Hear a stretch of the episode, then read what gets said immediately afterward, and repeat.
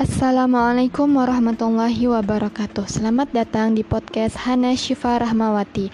Podcast yang nantinya akan secara khusus membahas tentang kisah-kisah serial para sahabiah Di masa Rasulullah dan tokoh-tokoh muslimah Yang dapat kita ambil semangat mereka Dan kita terapkan dalam kehidupan sehari-hari Dalam menjalani uh, kehidupan dan menegakkan syiar-syiar Islam. Apa kabar sahabat muslimah? Uh, mudah-mudahan masih semangat puasa di, Ram di Ramadan hari ini meskipun kita lalui di tengah pandemi. Mudah-mudahan dengan berkah Ramadan Allah segera angkat segala wabah yang sedang mendunia ini. Amin. Baik sahabat, kita mulai kisah kita hari ini yaitu dari seorang muslimah yang mendedikasikan hidupnya hanya untuk Islam, berada di jalan Allah menyiarkan syariat Islam. Muslimah tersebut bernama Ummu Warakah. Nama aslinya adalah Ummu Warakah binti Abdullah atau dikenal dengan Ummu Warakah binti Naufal. Sang mujahidah ini adalah putri dari Abdullah bin Al-Haris bin Uwaimar bin Naufal Al-Ansariyah. Kata Naufal sendiri dinisbahkan kepada kakeknya sehingga ia dikenal dengan nama Ummu Warakah binti Naufal. Sahabat salihah, hidup Ummu Warakah ini didedikasikan untuk kemajuan agama Allah Subhanahu wa taala. Ia memiliki semangat yang begitu tinggi untuk menegakkan agama Islam. Ummu Warakah pun tak pernah gentar dan takut selama berjuang di jalan kebenaran. Betul ya sahabat, ketika kita berada di jalan kebenaran, kita tidak usah merasakan takut atau bahkan gentar menyuarakan kebenaran tersebut sebab yang kita cari sebagai seorang muslimah adalah keridoan Allah Subhanahu wa taala.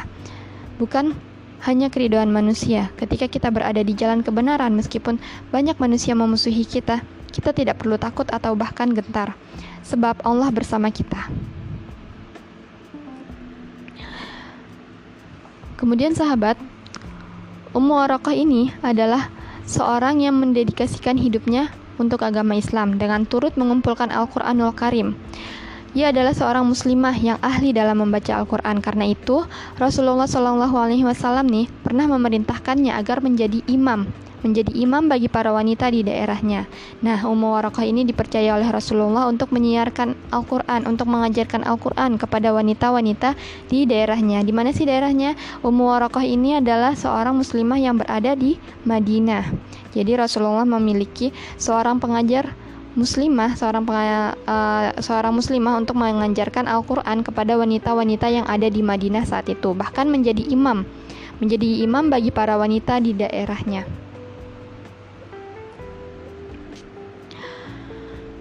Ummu Warokoh juga menjadikan kediamannya sebagai rumah Allah.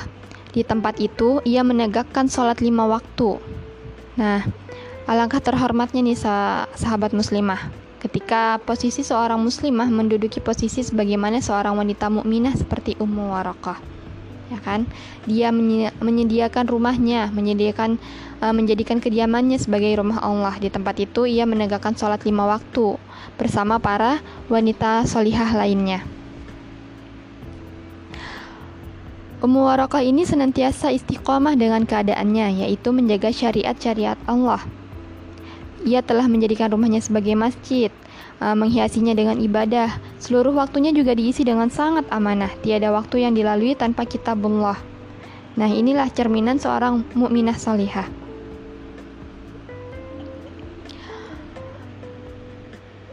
Ummu Warakah seperti yang telah sudah dijelaskan bahwa Ummu Warakah ini adalah seorang yang uh, seorang mukminah